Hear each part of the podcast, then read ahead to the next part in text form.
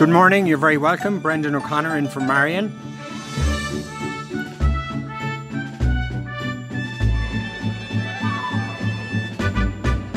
And lots of the papers picking up uh, various strands of that interview the Taoiseach uh, gave on the show yesterday. The Sunday Times is leading with Varadkar ready to probe Murphy double jobbing, and this is about uh, what the Taoiseach said about establishing an independent inquiry into the former Fine Gael TD's Dáil attendances while he was working for the European People's Party. One source said, uh, you see, this it could be more difficult than, than than people imagine. He's not a TD. He's not a candidate. We're not even sure he's still a member of the party. The Taoiseach has no power of sanction over him if he did not cooperate, and it's not clear who does. Um, the Sunday Times also has FAI hopes to score state support for debt deals. So the FAI is to seek government support for a refinancing plan. So um, see how that goes.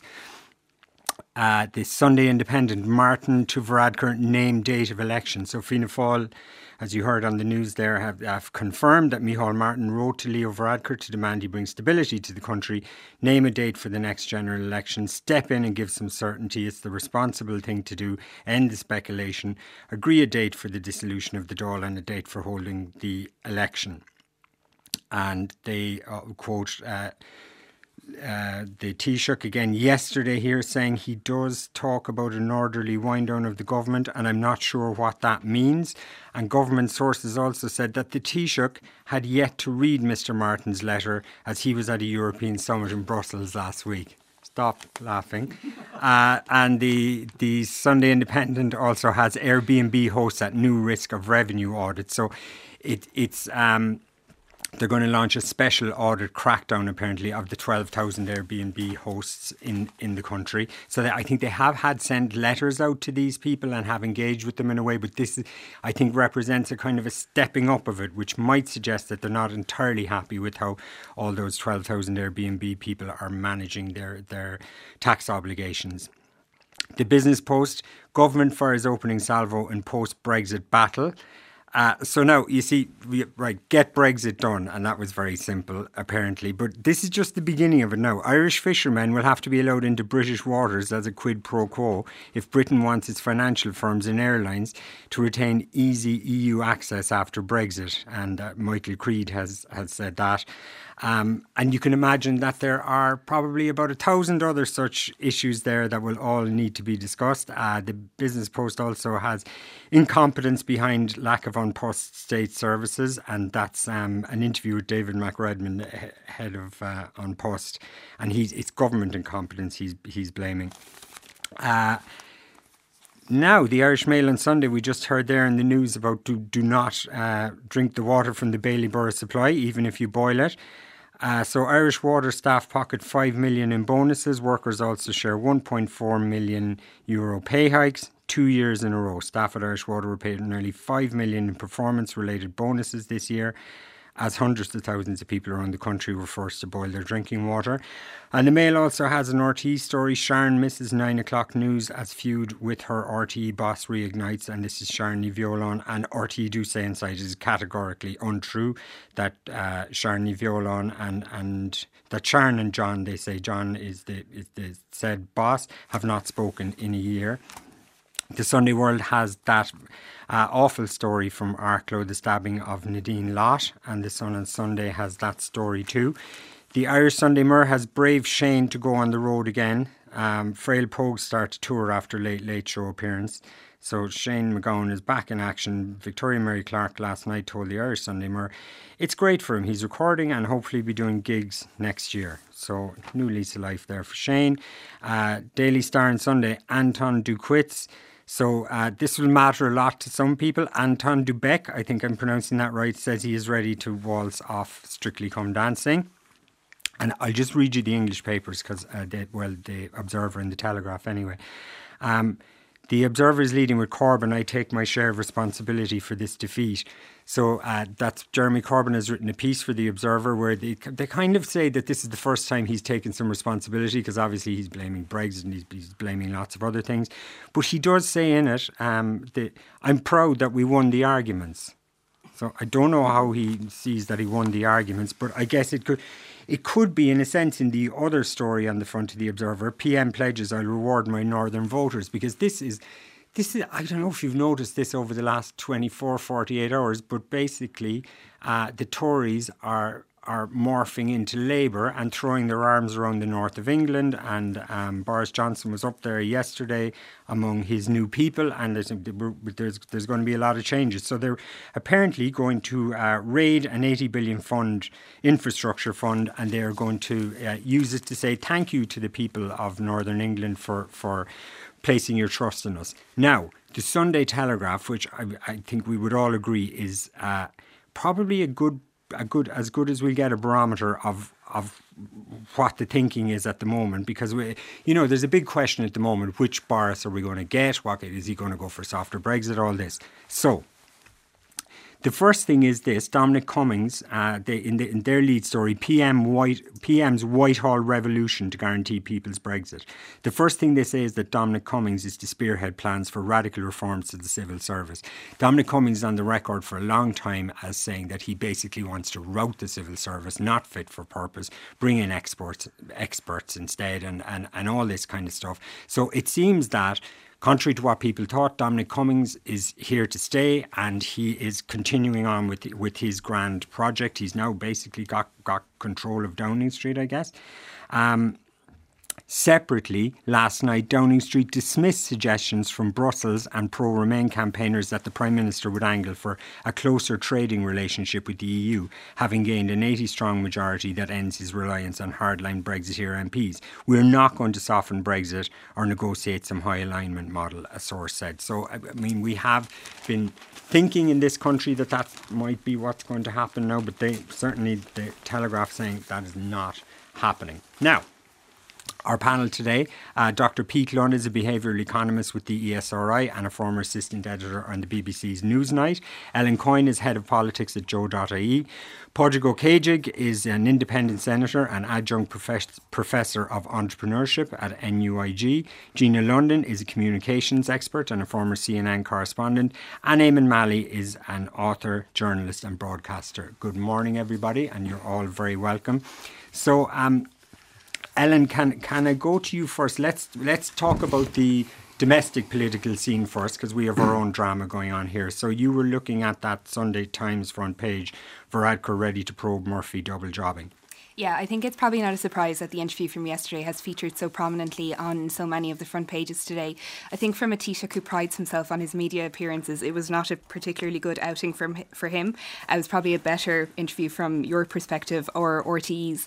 I think one of the few things that he got right in the interview was that there is a media obsession over speculating when the next election will be.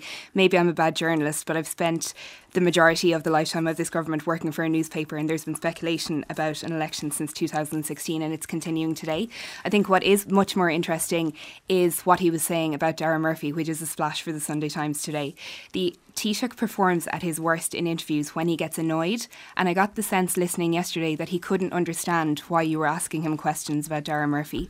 I know that later on today we might get to the issue of compensation culture, and I saw one of my colleagues saying that we used to assume that compensation culture was something that we associated from scroungers or chancers in society. It's something some of us are actually now starting to associate with government TDs because the sense of entitlement from Dara Murphy and this whole issue hasn't really been addressed or responded to properly.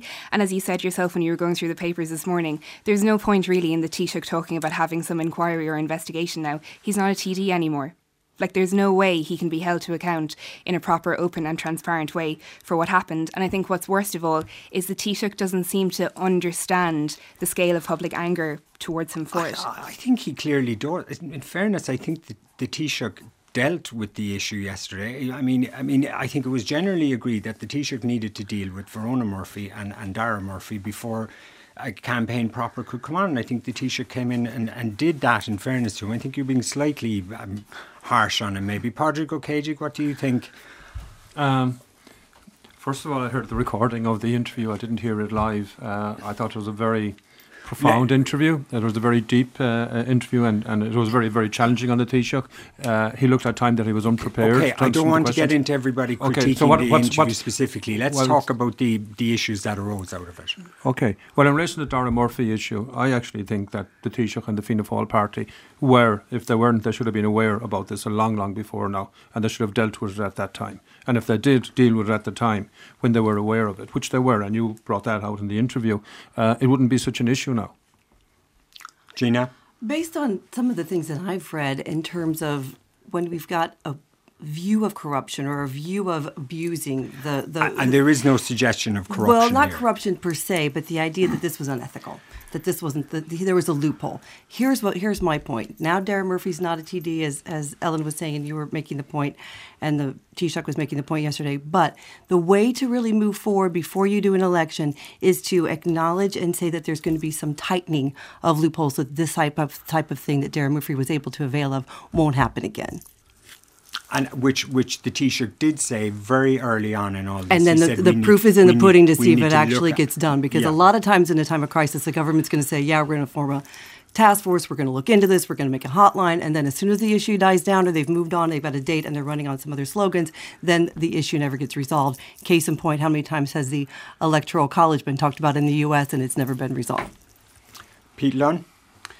Well, I always think it's kind of entertaining to watch what happens to leaders of political parties when members of their own parties misbehave and go a bit rogue. Um, we all love it. It's a kind of personalised story all about you know noses in troughs and what they're up to and double jobbing and you know can we rely on these people? And it's it's great journalistic tittle tattle. And I think for the political leaders, it must just be deeply irritating. I mean, they've got huge issues to deal with, really important issues. They're trying to read briefs on them, they're trying to make important decisions, and instead they've got to deal and spend their time, you know, defending individuals who are getting up to no good. Do you, I, do you not think that it's a question for people of of values? And yes, that people do yes. think that it's not Ab- just tittle tattle, is it? People no, it are isn't. engaged with it because they think it's about values and what kind of values I, abs- do these people have. I absolutely have? agree with that, and that's why we jump onto those stories because we really, really dislike the idea that people who are trying and supposed to be representing us are misbehaving in some way or are in it for themselves and are not actually representing us, and we're absolutely right about that. But I just think it's very, very difficult for political leaders because there's going to be some people who behave like that in all political parties, and they then have to sweep up. So where I was coming to is my experience of watching this over the years is that the political leaders who deal with it best come down on misbehaviour in their own political parties like a ton of bricks. And that's what you've got to do because you've got to stamp it out because otherwise it comes back and bites you like it's doing. Yeah, and the Taoiseach did make the point yesterday that he has dealt with, with a, lo- a lot of situations like this and deselected people where where their behaviour wasn't congruent with the values of the party. But deselecting isn't enough, though, don't you think? That there needs to be some real tightening of the laws around what is allowed or isn't allowed, so that you won't see something like this again. In the case of Dara Murphy, Verona Murphy's a different story. Yeah, and again, I think they they they did the Taoiseach did say very early on. In fairness, I'm not going to sit here and defend the Taoiseach and all this, but he did say very early on we do need to look at how how this works. Right. So the question also, becomes will, will they? The, and the question is the rules because we should stress again that Dara Murphy, uh, as far as we know, behaved within the That's rules. That's it. At, That's at, the question. It's times. the tightening of loopholes. Eamon Mallie, what do you think? Well, we're very familiar with all this sort of stuff, you know, but these are allegations to which I couldn't possibly personally lend any credence. Uh, but in in the British Parliament, for example, uh, there is an, uh, an oversight body, a commission, which uh, monitors all this behaviour of MPs. And, um, for example, Ian Paisley Jr., uh, was suspended for up to 10 weeks arising out of allegations of trips abroad, etc. So it's, it's, it's managed uh, quite carefully and seems to be quite effective. The policing and, body and is we, there. We do have a Dáil Ethics Committee and we have a Standards in Public Office um, body as well, which does manage and look into these kinds of things. I think there's a kind of an unusual situation here in that mm. Dara Murphy is no longer um, subject to any of that. I, I mean, say, that's a tricky one for, for the Taoiseach. Has he got control or has he not got control? Has anybody over got control over that situation? I don't know. Mm-hmm. I, th- I, I, think the Taoiseach is acting with integrity. I think he's a genuine person. I think he's he's doing his best. But actually, I do think hindsight is twenty twenty. Something should have been done about this much earlier on when the Fine Gael party were very much aware of, let's call it double jobbing. And also, as you said, Brendan, we cannot say that Dara Murphy's done anything wrong He hasn't done anything illegal as far as we're aware. And how, how damaging do you think it is to Fine Gael at the moment? Um, I think it's uh, it is uh, not good for Fine Gael, uh, but it's not catastrophic for Fine Gael. I think people are much more interested in. I think the Sunday Times today, uh, people are much more interested in in relation to housing and in relation to hospitals and queues and stuff like that and traffic and all of that kind of thing Yeah. than they are in relation to this. Yeah. You know, yeah. I think Eamon is right in relation to say, or uh, uh, some, you said that, that you, it's it's it's not it's not a key fundamental issue. But it is a thing that possibly needed to be dealt with and got off the table before we got into the cut and Absolutely, thrust of, of it's not a deal campaign. breaker in relation to an election, in my view. It's, so, in terms of the election, then um, the front page of the Sunday Independent, Martin de Varadkar named date of of election, and uh, Ellen, you've made your feelings clear on this. You think that this is uh, tittle tattle, as Pete Lunn might call it. All this discussion. I wouldn't go to like. I mean, we know the government is coming to the end- to the end of its life. Like we know it's going to happen. We know there's going to be an election next year. I just don't know what tangible difference it makes to normal people if it's in the second month of the year or the fifth. And I would be. I saw in on the front page of the Sunday Independent further down there is a Fine Gael source cautioning against rushing into an election just because of, I guess, the the hangover or the excitement of the British one. Like Brexit is not done, dealt with, and tied up in a bow. There's still major issues for Northern Ireland, so I think it would be silly to rush into it in February just because of what happened in the UK. Eamon? I I think it would be quite criminal at this point in time uh, for uh, an election to take place here, purely from a selfish point of view, in terms of uh, any potential which obtains at this point in time about a restoration of an assembly and an, an executive Estoma. There's no doubt about it, Simon Coveney is a very credible individual, a very safe pair of hands. He's encyclopedic on the whole question and the intricacies of the problems obtaining there. Julian Smith, the Secretary of State, is a relatively newcomer in ter- as a representative of the of the British government. I think Boris Johnson. and is Julian Smith coming back? Do we I know think yet? he is. Yes, I think he's going to be here certainly in the early stages. So if uh, an election kicks off down here, the eye will be off the ball up there, and there is a tenderness. Let me let me just underscore this. There is a tenderness in unionism and in loyalism in the wake of the general election. There, there's a vulnerability there, and I think that will have to be managed. And inattention to that could have consequences. So it's not a question of that uh, on the 13th of, of January, there's an assembly up and running by the deadline that we can uh, then take our attention off that. That's just nonsense. It's just nonsense. That's not the real world. I mean to say, it took years to build the peace process to get the Good Friday Agreement in place.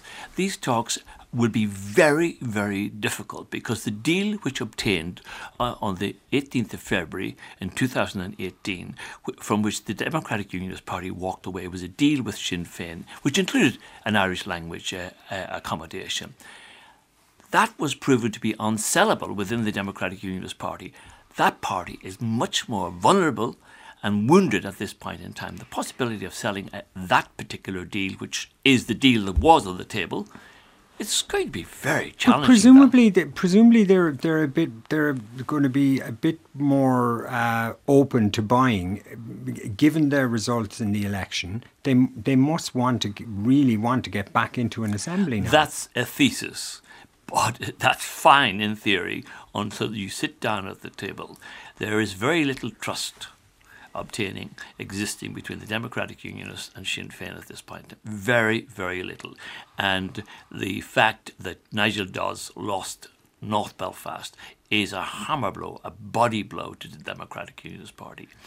Uh, we'll be discussing uh, uh, Cummings's Dominic Cummings- Cummings's uh, approach to the election and the focus groups, etc.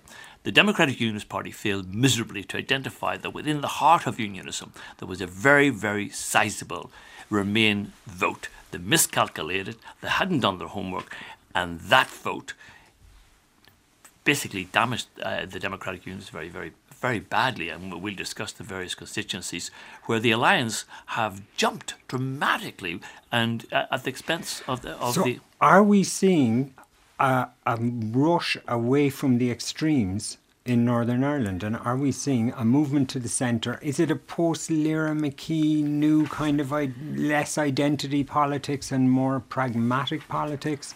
I th- there's no scientific evidence to substantiate that, but I think that uh, there's a growing appreciation of civility.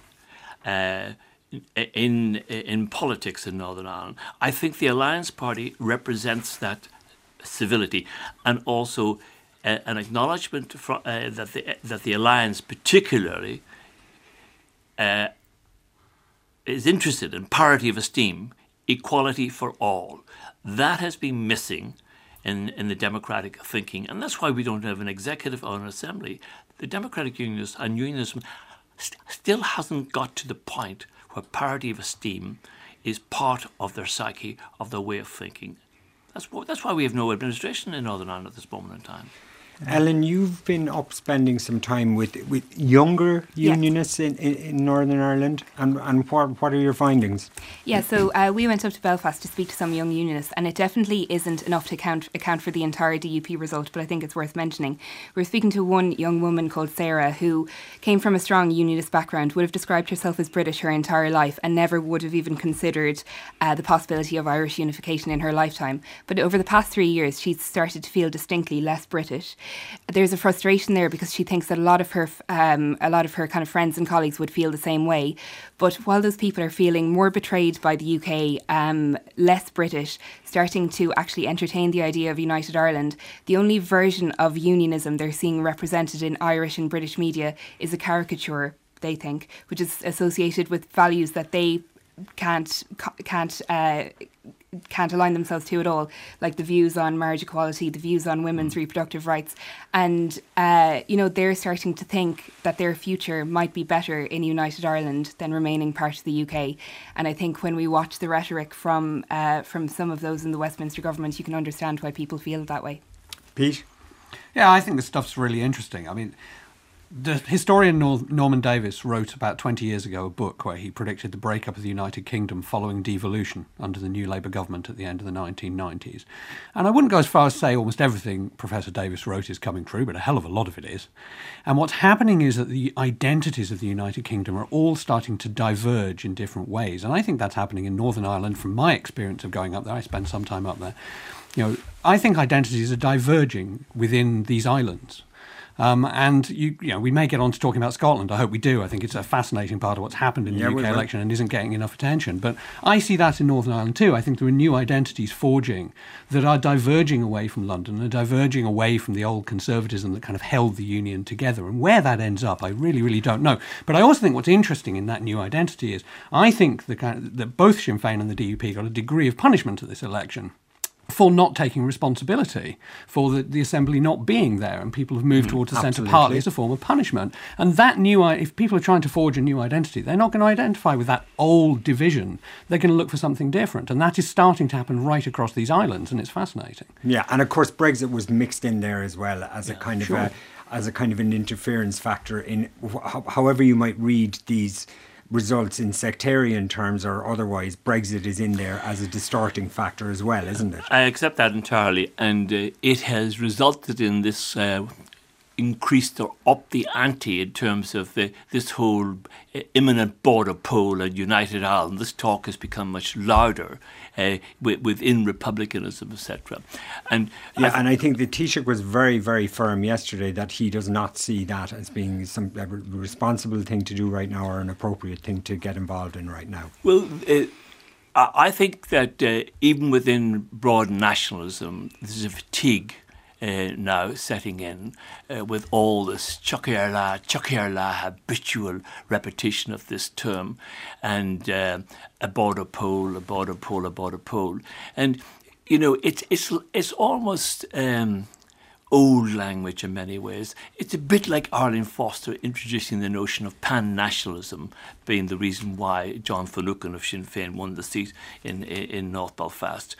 The first pact which was put in place for this election was a, a, pact between the Ulster Unionists and the Democratic Unionist Party in North Belfast, where the Ulster Unionists said, We won't stand to make sure Dodds wins the seat.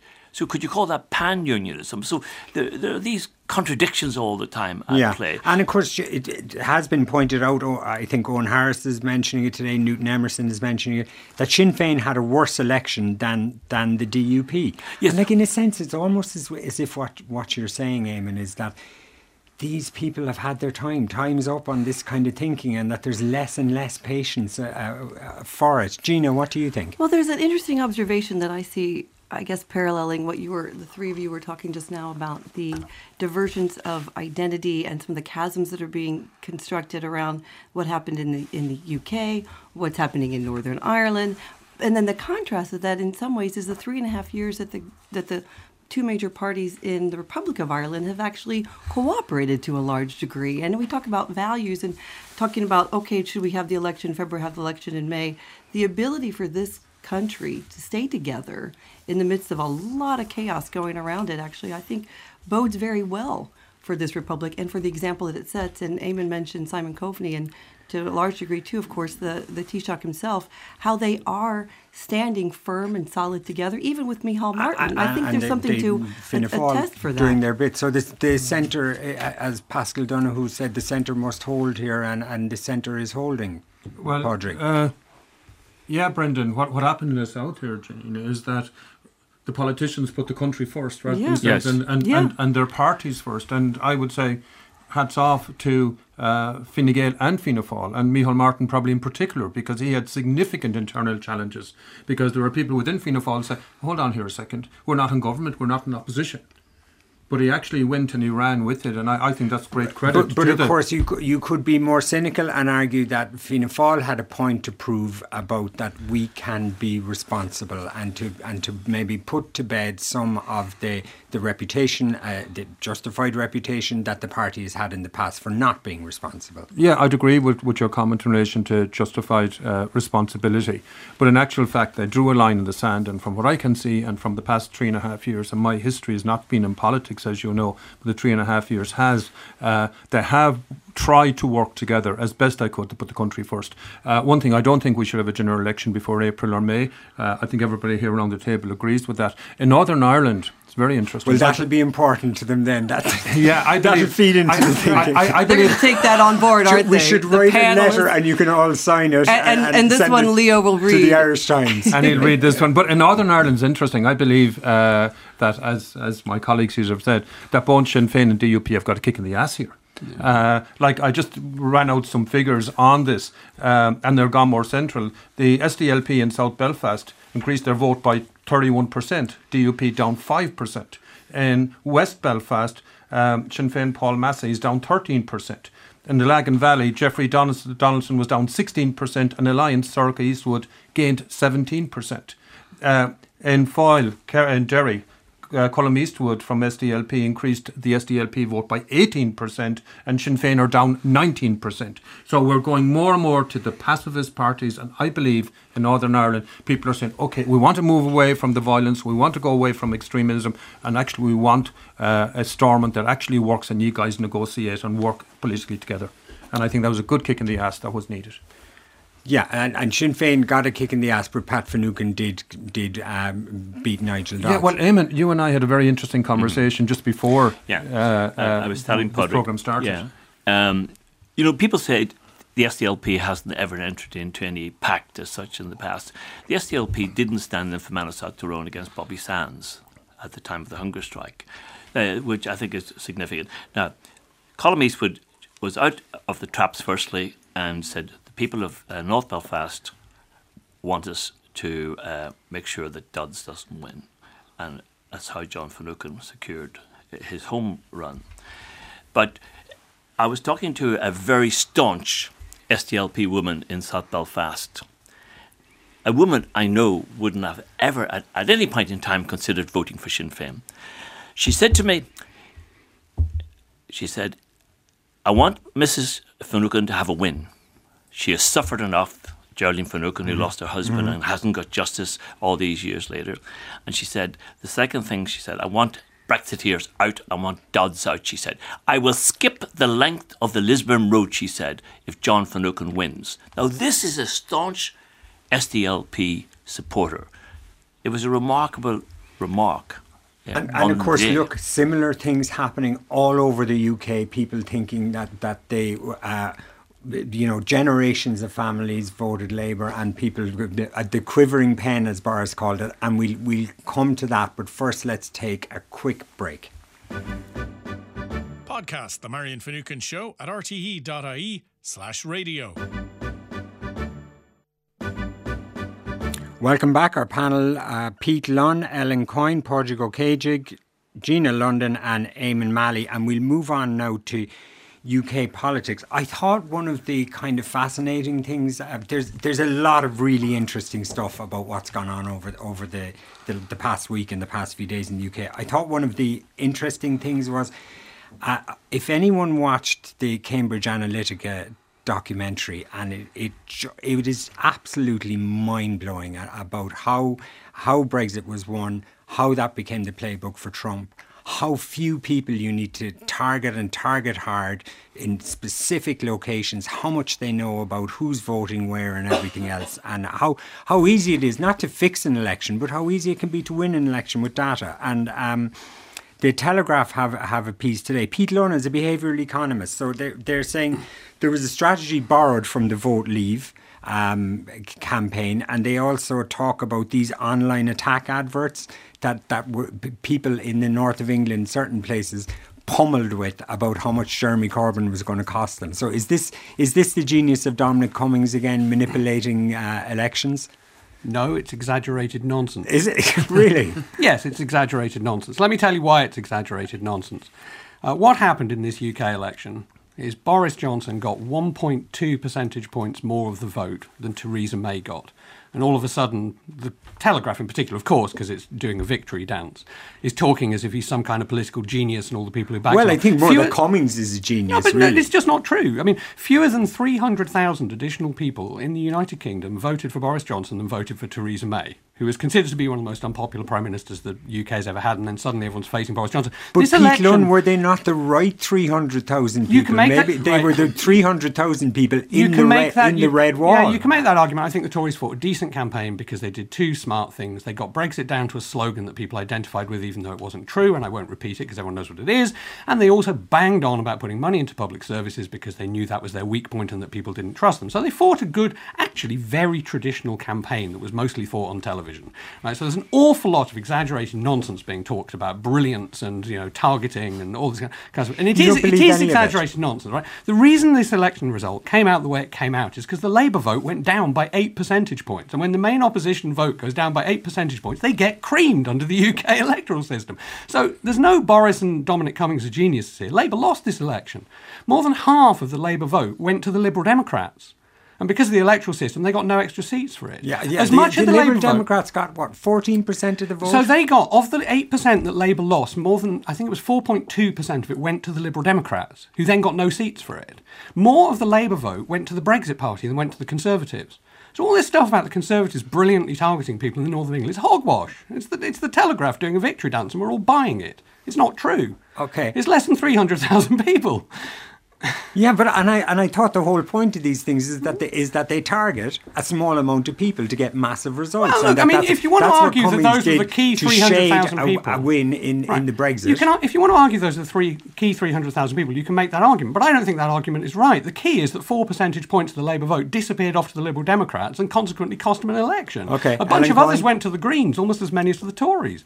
It is true that the support for the Tories didn't change dramatically from the start of the campaign till the end, so you can't give that much praise to the Tory strategist. However, this new method of targeting people, particularly online, is really relevant specifically for us in Ireland. There's an article in the Telegraph about it today on page two, which talks about these online ads which repeated that slogan, uh, which kind of hammered uh, the Labour incumbents, spoke about how many times they voted to block Brexit.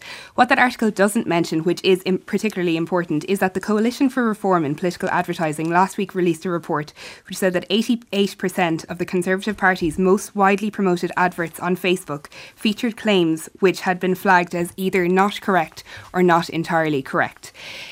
This is being run on platforms which are based in Ireland because of our corporate tax rate, and we're coming up to an Irish general election where, as we can see, issues like direct provision are becoming more politicised for the first time, and we have zero regulation on And misinformation are we, that's being are we going to see this stuff in, in, a, in this election here? Have we seen much of it in the past? Yeah, though? yeah. I mean, if we look back to the referendum on the Eighth Amendment, we remember that a few weeks after that, Facebook and Google actually suspended their political adverts worldwide because of what was happening in Ireland. There was misinformation being spread, and we've seen micro examples of it before it was from abroad largely, wasn't it? It was, it was, yeah. It was from. It was actually from a group that was uh, organised in the Vote Leave campaign. So when it ha- when it comes to an election, it's going to be much more targeted, and we have to realise that misinformation has been happening organically in Ireland over the past few weeks or years. We saw it with the anti-vaccination campaign. We're seeing. We don't have to go into it, but we're seeing it at the moment with the misinformation campaign against sex education reforms. And I think while those sorts of politics are being whipped up in Ireland, um, and we're going to go into a general election where direct provision and immigration is going to be much more politicised than we've ever seen before, Ireland has a responsibility to regulate online advertising, not just for ourselves, but for other countries in Europe as well, because of the companies that are based here. Okay, now Gina London, on, on a, it's kind of a slightly related note. Um, you're looking, I know, at Niall Ferguson in the Sunday Times today, and Niall Ferguson is great, but he is admitting in the Sunday Times today last week he wrote a very uh, kind of slightly uh, pessimistic piece, I would say, from his point of view, saying everybody thinks the Tories are going to win, but you got to look at the social media side of things. Corbyn has way more followers on Twitter, etc., etc. And he had all these metrics about social media and was saying this is all going to come out in the election, and Labour actually could win it. And he's saying this week, I was wrong. Well, there's a couple of things that I think that are that Pete, that Peter and Ellen are both talking about, and and that Niall mentions as well. And I want to also bring in Lucinda Creighton, who wrote a piece on the strategy, then or lack thereof, or what was the reason that Boris Johnson got elected in uh, the Business Post today on page 24. And this is the idea that regardless of the platform or who's driving it, it's the slogan. It's the, is it misinformation or is it complexity or is it simple? And the simplicity of messages is what's reaching to the emotion, this behavior that drives people out. People in the UK wanted change. They wanted to feel like they were back in control of their lives. They want, wanted to feel like like they're were able to take back their nation and the simplicity of what Boris Johnson was saying. He's a flawed individual, just like Donald Trump, but he has simple slogans and he has charisma.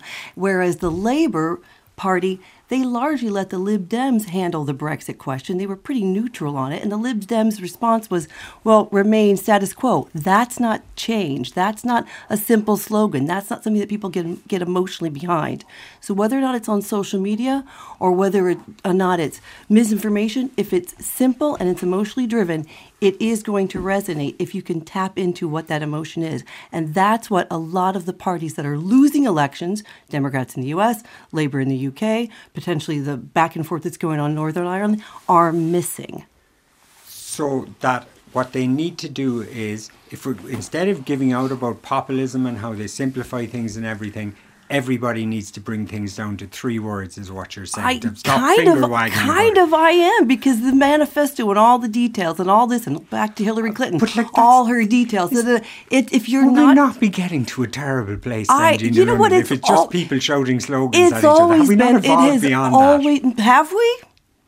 Because it's look who's who are the most popular people on on the internet and the influencers these days. Kardashians, uh, J- James Charles. These types of popular, emotionally engaging people are the ones people are going to follow. It's often an election of charisma. Now, I, I can put in Simon Coveney as a guy who's not super charismatic, but is encyclopedic, and people do trust that. And so, can you start with charisma and then earn trust? I hope so, because that's certainly what I advocate in my leadership communications. But if you can be think- simplistic you and think positive, Johnson- that's a key. Can I, can I just interrupt Please. you there? Do you think Boris Johnson was a triumph of charisma over trust? That it didn't matter that a lot of people didn't trust Yeah, I think I, I think in this or well. I, it's not just the fun, but it's also capturing. Don't forget, it's the at a lot of the voters that came out that went away from the Labour were because there was this Anglo-British nationalism that is at play, and he was able to capture on that. I'm not saying it's simple slogans that are positive. His were simple slogans that put up forward the alienation and the fear that a lot of people felt, but it is that oversimplistic message: build the wall, lock her up, that people will galvanize. And when they say And- one and thing indeed to the I'd say- polls, yeah. and they say something to the pollster, and then they go behind and put their vote in, there are two different things. And obviously, leaving the EU and get Brexit done are two different things, and there's a lot of devil in those details. But it was enough to win the election. And I see Donald Trump has taken Boris Johnson's victory as a sign that Donald Trump is going to win next year with what, whatever lock her up or whatever whatever he has going on next year. I see the Democrats as well are looking very carefully at what happened to Corbyn and saying we'd be nuts to go. Well, there's to- an to go with a interesting, left-wing an, an, oppo- in a different way for Niall Ferguson's piece about how it was conservative and it was this na- it was this national wave that led him. I wonder if there might have not been a strong enough simplistic message from Labor to oppose and say, what if we're going to do a social revolution and rebuild democracy? That might have been something that would have galvanized voters to come out, but they didn't, and Labor lost.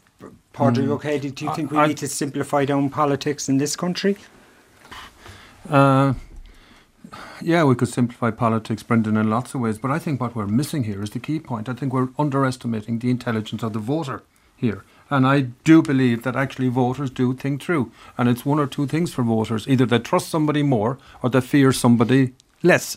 And probably in the UK, they probably feared Boris Johnson less than they feared Jeremy Corbyn. But is that thinking frankly. through or is that gut emotion?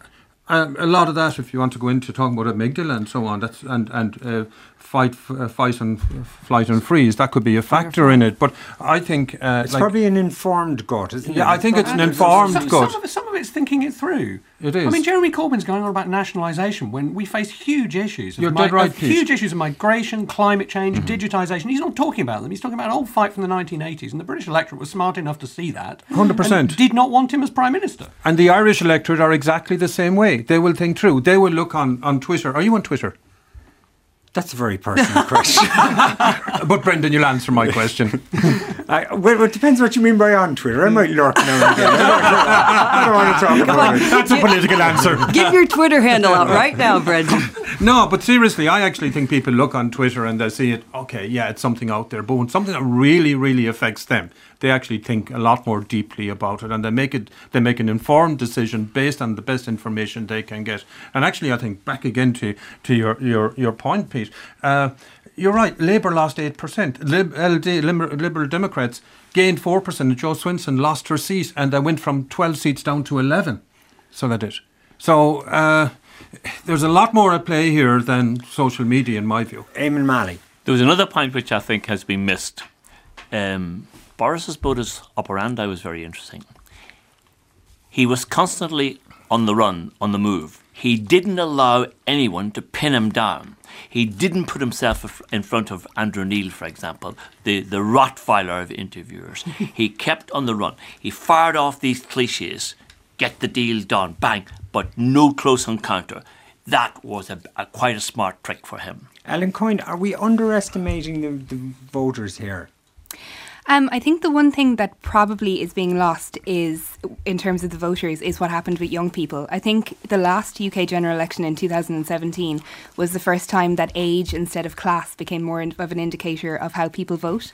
And if you look at the breakdown of what happened, people between between the ages of 18 and 34 uh, supported Jeremy Corbyn, and that wasn't supporting Labour, that was supporting socialism. Um, and there was a very clear gender divide where you got up to the ages of over 65 and they were around 65% supporting the Tories. So I wonder now when we're talking about national splits, what's going to happen to all of those young people who might feel abandoned when Labour inevitably probably from their point of view hopefully replace Corbyn with somebody who's harking back more to a Blair style of Labour and they're left feeling totally abandoned not only by the British government but by the party that they, They got will behind. have Boris Johnson putting his arms around them all and, and, and pumping You're money up the north. And the Conservatives will reinvent themselves to keep they- those but, people. But this is it's been explicitly stated, hasn't it? Boris Johnson has gathered the, the troops and said we are a different party Yeah, now. Uh, 100%. uh, yeah, um, but I suppose a lot of our, our, you know, that's all very interesting for us. But the reality is that uh, what our concern here now is what class of a of a Brexit deal we get. Um, who who was looking at uh, Britain on collision course with the EU over trade rules? The Tim Shipman piece. Uh, yeah, Pete.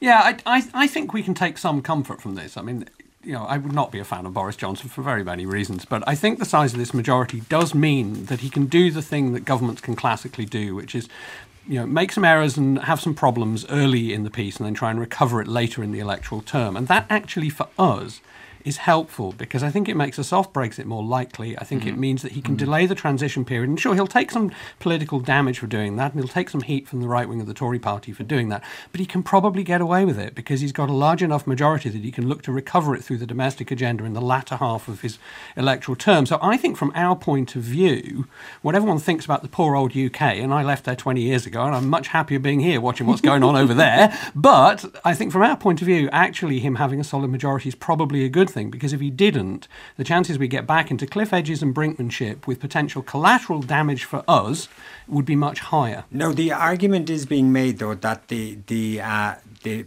people who were uh, expelled from the party, none of them got their mm. seats back. Mm. All the new um, Tory MPs are largely Brexiteers and they have all signed a pledge, haven't they, and everything. So some people are saying we're looking at a yeah. more that, that, harder true, Brexity party than that's true. But I know before. some of those Brexiteers, and I can absolutely tell you that the detail of trade negotiations is not what floats their boat. An awful lot of this is semiotics. It's playground politics about nationalism. And if quietly a soft Brexit goes through that doesn't look like a soft Brexit, with a lot of bluster that accompanies it, with them gaining the power and the political advantage from it, they'll be more than happy. Padraig Ó Céidigh, do you think we're looking at a soft Brexit? I think we're looking at a softer Brexit than we were before the general election because uh, Boris Johnson now doesn't have the uh, the tail wagging the dog, as it were. Plus, also, I believe that he, he's not he's not as dependent. I think before he had a different scenario. He was playing to a different uh, um, sound check, as it were. He he had to keep the very strong far right wing with him. Uh, in order just to keep in power to get to a general election. Now he's not dependent on those. And as we said earlier, he's going to veer towards the more the moderate Labour uh, supporter as well. So I think we're going to have a softer Brexit. We're going to have a softer Conservative Party, and that's all. You're so right. That's all in our as, interest. As Dan O'Brien, I think, is pointing out today in the Independent, uh, the Tories now represent. North of England constituencies that have a lot of uh, manufacturing mm-hmm. with a mm-hmm. lot of complicated supply chains with Europe, and that those guys are not going to want to, to uh, do that to their own doorsteps. Um, Gina London, it's funny, isn't it, how uh, what would have been our worst nightmare, we thought, six months, a year ago, uh, Boris Johnson in complete control, Brexit is happening there almost seems to be, though, in this country as well, a sense of kind of relief or glad of certainty. Well, I think that's what the word I was going to use too. Is I think that after three and a half years of holding your breath about what's going to happen in small businesses here and, and large businesses too, and of course, Irish Protocol finally got in last minute, but now the the exhale of oh my gosh let's now look at the cards on the table and see if we can help figure out the deal. But but like we're not looking we, at certainty now well that's the well now there's the reality as i mentioned. Getting out of the eu is one thing and then getting an fta and getting the mystical irish sea border actually figured out and where the fishery is going to go and what are supply chains and customs in Northern Ireland and all these costs that are associated. I actually think it is going to be a softer Brexit, but I think it's still going to be a hard Brexit because he's got the specter of what happens with Scotland over. He's not going to have a big mandate if suddenly Nicola Sturgeon and the gang says, you know what, we're voting to separate. Now what's he going to do? And are they going to be negotiating themselves back in the EU while the Britain is trying to negotiate itself out. I think it's actually real, real so, complexity so, now. So suggesting that that if he wants to hold on to Scotland, he needs, needs speed is of the essence. It, so so speed implies a softer Brexit where he maintains alignment and it can be done quickly. Pete, what do you reckon? Yeah, I, I, I, think there's probably some truth in that. There is still uncertainty there, of course there is, but it's less than it was, and it's actually less if there had been a different election result. You mentioned sure. earlier that you think Scotland is a big story that's not being talked about enough. Uh, yeah, I, I, I really, really do. I mean, I think what Scotland tells you is not actually that Scottish people are diverging from English people massively. What it tells you is what might have happened to Boris Johnson had there been a reasonable centre-left opposition. Because you've got to bear in mind that what the SNP have done over a period of about 30 or 40 years now is position themselves as an alternative social democratic political force in Scotland, and Scottish voters have flocked to them because that has been lacking for them. Uh, now, of course, the Scots have a real problem with the modern Tory party and have ever since Margaret Thatcher's years, and that's helping hugely. So it's not so much a divergence as they have a genuine alternative.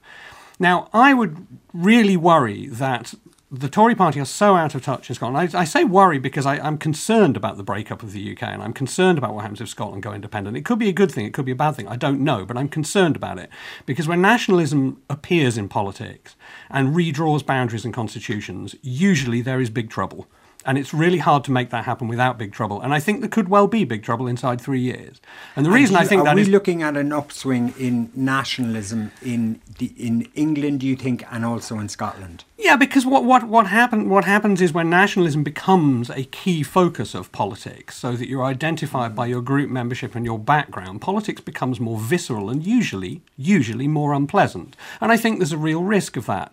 I think the 2021 elections in Scotland will be absolutely vital in that, because if the SNP do well again in that, then the call for Indie Ref 2 becomes almost impossible to fight. Okay. Um, I, I need to take a break now, but first, I just want to say that I, I apologise. I misspoke earlier there. I should have said, of course, it was John Finucane who unseated Nigel Dodds. Okay, we'll take a break. Podcast The Marion Finucane Show at rte.ie slash radio.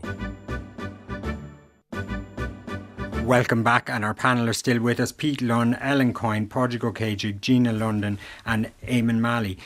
Uh, Gina London, one of the things that I think we've all been kind of fascinated by all week is that awful story um, in, in New Zealand. And I mean, it does sound like some of the people who who were rescued and who survived from, from that volcano really, in a way, would have been better off not, not surviving. It sounded Well, that's the like, like, like what kind of survival is it Yeah. to be covered with massive burns across your body, and what kind of pain, and what kind of anguish, and what kind of possible surgeries even to come back and be able to articulate. I mean, I can only imagine, and the stories that are coming out of that are devastating. I was in New Zealand actually just a just a summer ago, and didn't go to the volcano area, but you see that lovely terrain. But in 2016, my whole family went together for a holiday during the Christmas break to Hawaii, and we did take a helicopter tour of the Hawaiian National Park, Volcano National Park there in Mauna Loa. And as you're going across, and this is an active volcano, and you can see the lava flow, and you can see some of the, the as it goes into the ocean, and it spurts up in the steam. And he was the driver of the the pilot rather of the of the helicopter was explaining to us how much they need to stay away from it and how important it is that just one small fraction of a change of the splatter or of the lava flows and the steam of it could endanger the helicopter. You didn't think as you're booking a little holiday tour that it's mm-hmm. that that potentially devastating, but it is. And not long after that, there actually was a, a boat that was in the water that there was a lava flow that came down and nearly capsized that boat. So you can imagine then in the New Zealand situation how people who were going on holiday and were eh, not maybe given the same sorts of protection around it were led to their demise. You think people, because we, we all look at it now and go, They should have known better, yeah. yeah. You think people just don't think sometimes no, of course not. Because if there's if they're doing there's a, this, it must be exactly if there's a tourism around it, if there's if you go to the theme park, all the roller coasters are safe, right? If Yeah. you go to the the helicopter tour or the boat tour of the of the volcano, well, they've been doing it for weeks and months and years, and everything should be fine, but not always. Yeah, yeah. Now, um, there, I want to go back to the papers for a minute because there were there were a few we we got caught up a lot in in uh, in the big stories, but there were a few other stories that we wanted to get to. Uh, you wanted to talk about this. There's a great story on page three of the Sunday Times. McGinley tees up Croke Park to host golf project, and there's a fantastic picture, which is not Croke Park as it turns out, but it's a guy. He seems to be teeing off from high up in a stadium, and there seems to be a load of greens laid out below in the stadium, and it's kind of stadium golf situation. And McGinley is bringing it to Croke Park. Looks good in the off season. We should add. Well, fair play to him, and hopefully there'll be no replays uh, at that time when, when he's coming. Um, as it happens, I'm a, a board member of, of Croke Park, of Croke Park Shorntha, and uh, it certainly has not come to our attention in the board of any requests like this. So it may have been spoken about at some managerial level, but certainly first I became aware of it when I saw it in the newspaper today. W- would you be up for it? Oh my God. Uh, I, I need to know a lot more about it, to be honest with you, and I need to make sure, like Croke Park there, it's an iconic world stadium, one of the best stadiums in the world, uh, 83,500 people. And uh, all the more reason why people would love well, to stand up well, near the top quite frankly, it, it needs to be it, it needs to be there. assessed. Croke Park is used quite extensively. It's used actually. Uh, more or less twice as frequently as the Aviva Stadium, for example, and we bring in kids there at different times of the year and so on and so forth. So it's something I'm sure that management will consider, and if they felt it was worthwhile, they'd probably bring it to the board for debate, but certainly hasn't got there yet. Okay, so you're not expressing uh, a yes or a no on that. No, I'm not, you- because I don't know need enough to know about more. it, Brendan. But, but you see, we were just talking about this earlier. It's not about the details anymore. Colin. What's the simple message? Get golf, get golf done. You've seen the picture. You've seen the picture. It looks good. Let let let's go with it. Well, Now, would you would you bring it to Páirc Uí Chaoimh as a uh, Cork man? I- Given that I am not on the board of Páirc Uí Chaoimh yet, yet um, I, I, I, I won't Plug. give an answer on that. Well, no, you know that there's no actual hitting of balls down on the stadium. They hit the they just drive the They ball to down the as far as I understand. There's no potting or anything, and it's whoever gets closest to the to the hole. Yeah, no, Would- I was. that- you see, is that I, swaying I, you? I don't. That's I, that shows how ignorant I am of the whole lot. I, I, I, I wasn't aware of that, but uh, it's certainly it's something that. Uh, if it went to board, it's something we need to consider, and we'd obviously get a paper on it to reflect on it. Amen. No, it's just that I, I- this is one of the stories, the offbeat stories, which I wanted to raise, and I happened to say I really like this story about Croke Park becoming a golf course. And yeah, man said, "I'm on the board. It's not an issue. This is not. This is not true at all. So it should be done." Fake and, news. And that, and that news. question, that question which he's just put to you, would you bring it to Páirc Uí Chaoimh? I think that reflects where he stands, where Padraig stands on this whole issue. Well, I, I think he's starting more fake news then. No, Your story to So where do you think and, I stand by the way, we are not saying that the Sunday Times You story don't is sound too inaccurate. sympathetic we're, saying to me. that, we're saying they haven't told the board yet, and we can see why. No, they're going to need to butter up the, the, the board a bit more. Uh, sp- speaking of. Um, of uh, visionary projects for, for Dublin, um, there's a there's a great profile in the Business Post of, of Owen Keegan today going against the, the tide. And it's interesting on a lot of levels, but Gina, I suppose the, the kind of spur for it was the whitewater rafting uh, in, in Dublin, which uh, for some reason is a story that people are fascinated Well, and by. who knew that the head of Dublin City Council was a big canoeist himself? And so Mr. Owen Keegan features very widely. I didn't know, but he says that they say that it, this is not something that he's pushing through, in fact, but that the crux of the whole article is it goes through the different varying pros and cons around the, the whitewater rafting. Uh, obstacle course or what have you, that they really do think that this might be a call for why there might need to be an elected mayor of Dublin and why there should be a visionary leader for Dublin. And certainly, as we can all attest around the table around different varying elections and the results of those elections, that visionary leadership is certainly something that is in demand. You, you're nodding, Ellen Coyne. You think we need a directly elected mayor in Dublin? Yeah, I think um, that's kind of what the Sunday Business Post piece, t- sorry, Business Post piece touched on. Um, and I think that uh, I don't want to do a Jeremy Corbyn and mistake my social media timeline for the sentiment of the entire country. But I think when the Whitewater Rafting project was announced, there was a huge amount of palpable fury from young people living in Dublin who are worried that the city is basically turning into a TripAdvisor list and being more hospitable for tourists or richer people living here and very hospitable for young people who want to live here as well. Obviously, that's connected to the rental crisis.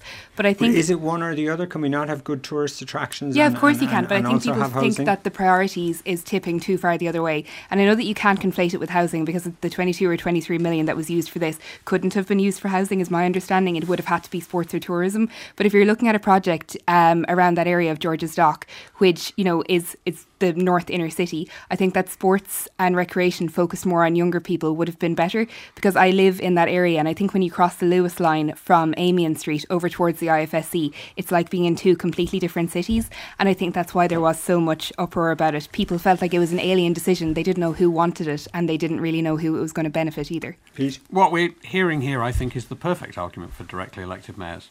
And before I came to Ireland, I lived in London at the time the directly elected mayor was first introduced in London. And all of a sudden, there was a focal point for arguments about London that previously were just not getting debated. At that time, it was whether London should get a congestion charge. The electorate decided it, the candidates differed on it, and it was a great democratic event, and we got a congestion charge. I mean, I think this is exactly it. I mean, you hear arguments about the direction that Dublin is going in at the moment, given the nature of the economy and the housing problem mm. and the kind of booming economy and the kind of multinational sector that we, we have down in Docklands. And it gives a focus for that debate, for the different parts of the city to come together and say, you know, there are problems and issues here that we need to deal with and we want to hear views on and we want to be able to vote on. And I think it's a great argument for the directly elected mayor, So of which I'm a clear supporter. I mean, I think We- it's just more okay. demo- democracy. Yeah, and we should we have our own Boris Johnson maybe in, in, in Dublin. Now, listen, a- another story that we didn't get to earlier, but that it is a massive story that that is still grinding on. Uh, Padraig Ó Céidigh, you were looking at. Um, the Business Post story about this rescue plan for for football, which would separate the grassroots out from, uh, I guess, the management of the of the national team. Can you explain to us what this plan is about and who's behind it? Yeah, uh, basically, uh, Niall Quinn and a few others appear to be uh, involved in this plan and, and putting this plan forward. And the FAI have a meeting, uh, I think, tomorrow morning with the Minister, Shane Ross, and with Brendan Griffin, the Junior Minister, in relation to uh, the overall plan. I think it's I think it's risky. I, I uh, on the face of it, I wouldn't be in favour of it. It's creating a two-tier situation in relation to professionals and then totally separate the whole amateur game and uh, school boys and school girls game. Um, I would be quite concerned about it. I think there are better ways to But do you, restructure not, do, the do FAI. you not think rather than, than letting uh, messing at the elite level drag down everything, there's clearly there's clearly an issue now among the grassroots getting the money and getting them the support they need and everything else. Is it does it not make sense? To, Well, no, in fa- y- y- I I don't believe that's the way to do it. In fairness to the minister, what he has done, and he's working on this, is actually produ- providing a facility whereby the grassroots, as you call it, they get the funding directly, and it bypasses the FAI because the department, and rightly so, are afraid that it goes into this unholy big. Uh, hole of debt Yeah. of 55 million of Well, it, well, and probably 70 70, exactly. according to Sunday could be 70 now. So actually, I actually think the FAI could restructure uh, to some degree, which would be a little bit more like the like the GA, the way the GA is structured. Not saying that's perfect, but in actual fact, what you'd have is you'd have a commercial side of it, and you'd have a side in that's involved in the games and the games development side of it. You need those two separately. But I think there is a future for the FAI, and actually, what I'd like us to focus is on what the future is like, rather than saying going back over and back over the but past. this not focusing on what the future would be like? This is a plan for the future, isn't it? this is a plan for the future, but it's drawn in by the history of it. And quite Okay. frankly, uh, us as politicians and the media, we sometimes focus too much on the past rather than focusing as, uh, enough on the solution, which we need to do more. Should they get a government bailout? No. Okay, so how how do we solve the seventy million? Well, uh, there's a couple of things. If you and, and I've I've studied the You accounts in have detail. about thirty seconds. All right. 30 Simple seconds to message. solve the 70 billion. One is they own 50% of the Aviva Stadium. That's worth in the region of 300 million. If that was refinanced and restructured, they could restructure that and be paying back. Bank of Ireland is the biggest uh, uh, uh, creditor there at the moment. Restructure that debt over a longer period of time. I need. I think they need more, a little bit more money from from the from the government, but certainly not a, not a bailout. And also, I think actually they they need a good CEO. That's a big, really, really important part of it. Okay, thank you very much. Thanks to all my panel today. Uh, Cathal Minogue was our broadcast coordinator today. Michelle Brown and Katrina McFadden are our researchers. Dave Gibson was on sound. Annette Egan produced, and our series producer is Rachel Graham. Enjoy the rest of your weekend, and I'll talk to you soon.